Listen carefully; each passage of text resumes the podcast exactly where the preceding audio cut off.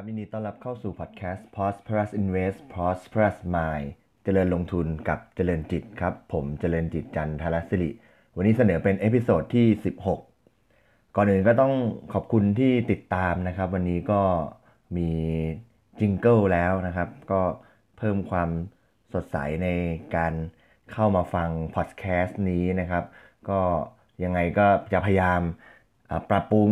นะครับทำ ตัวพอดแคสต์นี้ให้ดีขึ้นนะครับ แล้วก็สำหรับทุกท่านที่เข้ามาฟังก็ขอบคุณ แล้วก็ถ้ามีข้อปรับปรุงแนะนำตรงไหนก็แจ้งได้นะครับสำหรับท่านที่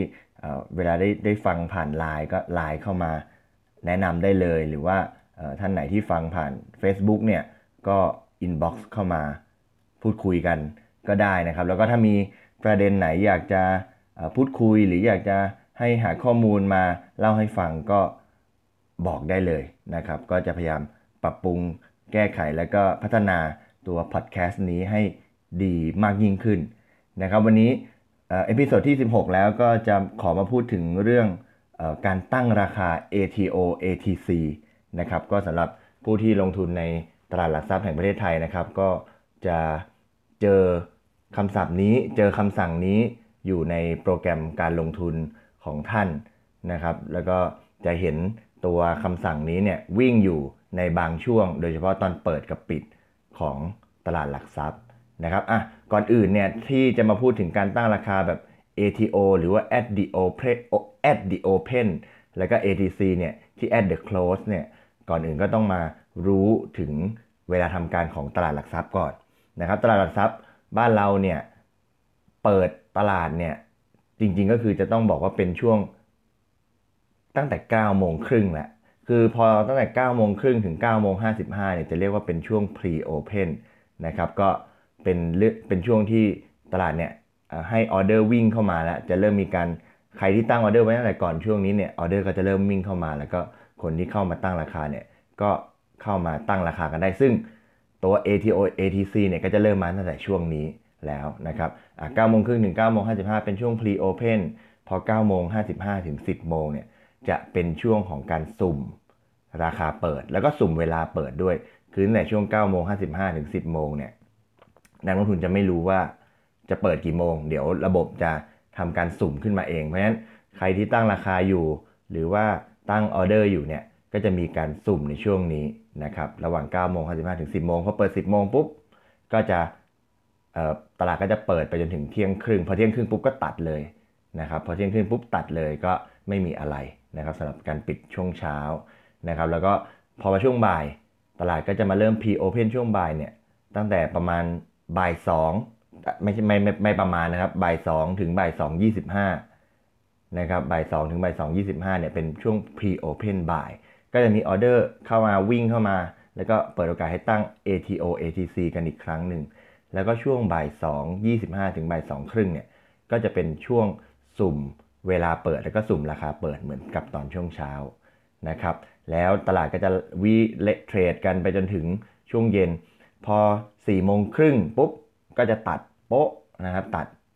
แล้วก็เป็นช่วงเวลาของการ pre close ทีนี้ pre close เนี่ยก็คือช่วงเวลาตั้งแต่4ี่โมงครึ่งถึง4ี่โมงสาเนี่ยตรงนี้เนี่ยตลาดก็ให้เราใส่ออเดอร์นะครับ ซึ่งตรงนี้ไม่ปิดแน่ ๆ ยังไม่ปิดแน่ ๆ แต่ ช่วงสุ่มปิดของตลาดในช่วงเย็นเนี่ยก็จะสุ่มปิดช่วง 4 โมง 35 ถึง 4 โมง 40 ซึ่งตรงนี้เนี่ยก็เหมือนเดิมนะครับ ก็จะสุ่มราคาปิดแล้วก็สุ่มเรื่องเวลานะครับอะทีนี้พอเราเริ่มเรารู้ความหมายของอเรารู้ระยะเวลาของการทำการของตลาดทรัพย์ รู้จักช่วงต่างๆเนี่ยก็จะเข้ามาถึงการตั้ง ATO ATC ซึ่ง ATO ATC เนี่ยเราจะเห็นในช่วงการ pre open การสุ่มเปิด แล้วก็ช่วง pre close แล้วก็การสุ่มปิดของแต่ละช่วงของตลาดนั่นเองนะครับ ทีนี้การตั้งออเดอร์เนี่ยอย่างที่เรารู้ไปแล้ว ATO คือ at the open นะครับ แล้วก็ ATC คือ at the close นะครับ ก็เป็นราคาที่เราจะตั้งเพื่อที่จะเอาออเดอร์ให้ได้ ในช่วงราคาเปิด หรือช่วงราคาปิดนะครับ อันนี้จะต่างกับการตั้งออเดอร์แบบธรรมดา ถ้าการตั้งออเดอร์แบบธรรมดาคือจะตั้งแบบ limit order คือการตั้งแบบใส่ราคา แต่ว่า ATO ATC เนี่ยจะไม่มีการใส่ราคานะครับ การตั้งการตั้ง ATO ATC ของนักลงทุนเนี่ยก็แสดงว่าเราเนี่ยตั้งใจจะเอาคิวก่อนคนที่เป็นแบบ limit order นะครับคือคนเขาตั้งราคามา สมมติ 10 บาท แต่ว่าราคาจะปิดเท่าไหร่ไม่รู้แหละ จะปิด 10 บาทหรือ 10 10 บาท 10 ตังค์10 บาท 20 ตังค์เราเอาหมดนะครับ คือไม่ได้ห่วงว่า ไม่ได้เกี่ยงว่าจะต้องเป็นราคาเท่าไหร่นะครับโดยปกติแล้วการตั้ง ATO ATC เนี่ยจะได้หุ้นทุกครั้งนะครับ ก็ยกเว้นอยู่บางกรณีก็คือว่ายกเว้นกรณีที่ไม่มีคนมาจับคู่กับเรานั่นเอง คือหลายคนเข้าใจว่าโอ้พอ ATO ATC เนี่ยยังไงต้องได้หุ้นแน่ ๆ แต่ว่ามันมีกรณียกเว้นก็แค่ว่า ถ้าไม่มีคนมาจับคู่กับเรา ซึ่งเราจะเห็นบ่อยๆ ถ้าหุ้นตัวนั้นมันเป็นหุ้นที่ขาดสภาพคล่อง หรืออีกกรณีนึงก็คือ หุ้นตัวนั้นขึ้นไปชน ceiling หรือชนกับ หรือว่าลงมาชนกับฟลอร์ซึ่งทุกคน ATC ไปเนี่ยแต่ว่าปรากฏว่ามันเป็นฟลอร์แล้วเนี่ย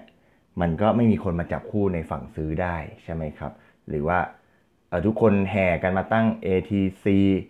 ในราคาปิดกันหมดเลย สมมติตั้งมาล้านหนึ่งแต่มีคนมาตั้งซื้อแค่แสนเดียว ต่อให้ท่านตั้ง ATC ก็ตามเนี่ยมันมีคนซื้อแค่แสนเดียวแต่คิวที่ท่านตั้ง ATC มันเป็นคิวที่ 5 0 0แสนเนี่ย ยังไงเราก็ไม่ได้ แม้กระทั่งใน ATC ด้วยกันเองเนี่ย ATO ATC ด้วยกันเองเนี่ยก็ยังต้องมีคิวเหมือนกัน แต่โดยส่วนมากในตลาดปกติแล้ว เรามักจะได้ออเดอร์ เพราะว่าทำไม เพราะว่าการตั้ง ATO หรือว่า ATC เนี่ยตลาดเนี่ยระบบของตลาดเนี่ยจะเลือกราคาเปิดปิดเนี่ยที่ทำให้เกิดการแมทช์มากที่สุดนะครับ ตรงนี้เนี่ยเราเราเราเข้าใจตรงนี้เราก็จะได้รู้ด้วยว่าไอ้ราคาเปิดปิดเนี่ย ที่เขาสุ่มเนี่ยมันมาจากไหนกันแน่นะครับ ก็พูดง่ายๆ อธิบายง่ายๆ ก็คือ ราคาเปิดหรือราคาปิดเนี่ยเป็นราคาที่เมื่อ ATO หรือ ATC เนี่ยหักล้างกันแล้วเนี่ยมันไปแตะที่ราคาตรงไหนอ่ายกตัวอย่างเช่น ราคาหุ้นเนี่ยอยู่แถวแถว12.3 นะครับ 12.3 มันก็จะ bid 12.3 offer 12.4อย่างเงี้ยฮะเป็นต้นนะครับ ก็ แต่ละฝั่งเนี่ยตรง 12.3 12.4เนี่ยก็จะมีคนตั้งออเดอร์ bid offer เข้ามาใช่ไหมครับ ถ้าสมมุติว่า ATO การตั้งซื้อ at the open เนี่ยมีการตั้งเข้ามาเช่นเดียวกันจำนวนเท่าไหร่ไม่รู้แหละ ถ้าหักล้างกันแล้ว ฝั่งของซื้อนะครับฝั่งของซื้อมากกว่าฝั่งของขายนะครับแล้วก็ไปแตะที่ราคา 12.4 ก็จะเปิดราคาเปิดที่สุ่มขึ้นมาก็จะเปิดที่ 12.4 แต่ถ้า ATO ฝั่งซื้อฝั่งบิดเนี่ยนะครับน้อยกว่าฝั่งขายคือฝั่งออฟเฟอร์เนี่ยแล้วจำนวนที่หักล้างกันแล้วเนี่ยมันไปแตะฝั่ง 12.3อะราคาหุ้นก็จะเปิดที่ 12.3 ถ้ามีกรณีที่มันหักล้างกันแล้วมันเยอะมากกว่าจนมันขึ้นไปในช่องถัดไปหรือลงไปในช่องถัดไปเนี่ยอันนี้ราคาหุ้นก็จะเปลี่ยนไปเช่นเป็น 12.2 หรือเป็น 12.5 จากกรณีตัวอย่างนี้นะครับ อีกอย่างหนึ่งสำหรับการตั้ง ATO ATC ที่เราต้องทราบก็คือว่าเนื่องจากมันไม่มีการตั้งราคาเป็นตัวเลขเนี่ย เพราะฉะนั้นในการคำนวณเนี่ยก็จะใช้ราคาซิลลิงมาในการคำนวณนะครับ หลายครั้งเราจะเจอปัญหาว่าตั้งออเดอร์แบบ ATO ATC ไปแล้ว โดยเฉพาะการซื้อนะครับ ปรากฏว่าระบบมัน reject order ออกมานะครับ อันนี้ก็เกิดจากการที่ว่าเวลาที่ระบบมันคำนวณเนี่ย ATO ATC เนี่ยมันคำนวณที่ราคา ceiling นะครับ ยกตัวอย่าง เช่นหุ้นเนี่ยราคาอยู่ 19 บาท 90 สตางค์เราอยากจะซื้อหมื่นหุ้นนะครับราคารวมก็จะเป็นเท่าไหร่ฮะหนึ่งแสนเก้าหมื่นเก้าพันบาทนะครับเราก็บอกว่าโอ้ยเนี่ยในในในในในพอร์ตเรามีเงิน2 2 0 0 0 0เนี่ยพอแน่นอน ปรากฏว่าเราไปตั้ง ATO ทีนี้พอตั้ง ATO ปุ๊บราคาหุ้นเนี่ยมันก็ไปคำนวณที่ราคา ceiling ซึ่งราคา ceiling คือ 30%ใช่ไหมครับ จาก 19.9 เมื่อกี้ ceiling มันก็เป็น 22 25.75 นะ25.75หมื่นหุ้นมันก็คำนวณมาเป็น257,500ซึ่งกลายเป็นว่า202,000ของเราเนี่ยไม่พอแล้วอะทีนี้เราจะแก้ปัญหายังไงก็แก้ปัญหาด้วยการตั้ง limit order ให้สูงหรือต่ำกว่าราคาที่เราต้องการซื้อหรือต้องการขายเนี่ยหนึ่งถึงสองช่องยกยกตัวอย่างเช่นกรณีซื้อ ATC อย่างเงี้ยฮะราคา มันวิ่งกระพริบอยู่ 12.3 12.4 ยังสุ่มอยู่ ไม่รู้จะเป็นราคาไหนนะครับ เราก็ตั้งซะ12.5 หรือ 12.6 ซึ่งระบบของตลาดเนี่ย ถ้าเราตั้งราคาไหนไปสูงๆเนี่ย ถ้ามันปิดต่ำกว่าที่เราตั้งซื้อเนี่ย เราก็จะได้ราคาที่ต่ำกว่า คือเขาให้ราคาที่ดีที่สุดที่เราจะได้นะครับยกกรณีขายก็เหมือนกันนะสมมุติราคามันกระพริบอยู่ 12.3 12.4 เราก็ตั้ง 12.1 หรือ 12.2 ถ้ามันปิด 12.4 เราก็ขายได้ที่ 12.4 นะครับ เพราะฉะนั้นการรู้จักกับคำว่า ATO ATC เนี่ยก็จะช่วยให้เราตั้งออเดอร์ได้ ถูกต้องมากยิ่งขึ้นนะครับ รู้ราคาที่เราจะแมทช์มากยิ่งขึ้นนะครับ แล้วก็ทำให้ตัวเราเนี่ยไม่เจอการรีเจ็คด้วยนะครับ เพราะฉะนั้นเราก็ต้องให้เวลากับช่วงเวลาของ ATO ATC เหมือนกัน แล้วก็เอ่ออย่าลืมว่ามันมีการสุ่มบางที บางคนเปลี่ยนออเดอร์อยู่ หรือยังตัดสินใจไม่ได้เนี่ย บางทีมันปิดไปเลย โดยเฉพาะหลายท่านที่ชอบเก็งกำไรแบบ net settlement นะครับ บางที ช่วงปิดท้ายตลาดเนี่ยบางทีโมวแต่คิดไปคิดมา คิดไปคิดมาตลาดปิดซะแล้วนะครับ เพราะฉะนั้นก็ต้องให้ความสำคัญและอีกกรณีหนึ่งที่เจอบ่อยๆ ก็คือ อย่าลืมถ้าถ้าถ้าถ้าตั้งออเดอร์เก่าอยู่ อย่าลืมไป cancel ของเก่า ก่อนที่จะมาตั้ง ATC ไม่งั้นถ้าจะตั้งไม่ได้ยกเว้นว่าท่านใช้กรณีว่ากดเปลี่ยนออเดอร์ change order นะฮะอันนั้นก็จะสามารถทำได้ ก็ประมาณนี้นะครับสำหรับการตั้ง ออเดอร์ของ ATO ATC แล้วก็ความหมายแล้วก็การในทางปฏิบัติต่างๆนะครับก็เชื่อว่าจะเป็นประโยชน์ให้กับนักลงทุนทุกท่าน วันนี้ขอขอบคุณนะครับที่ติดตามแล้วก็เดี๋ยวพบกันใหม่ใน episode ถัดไป วันนี้สวัสดีครับ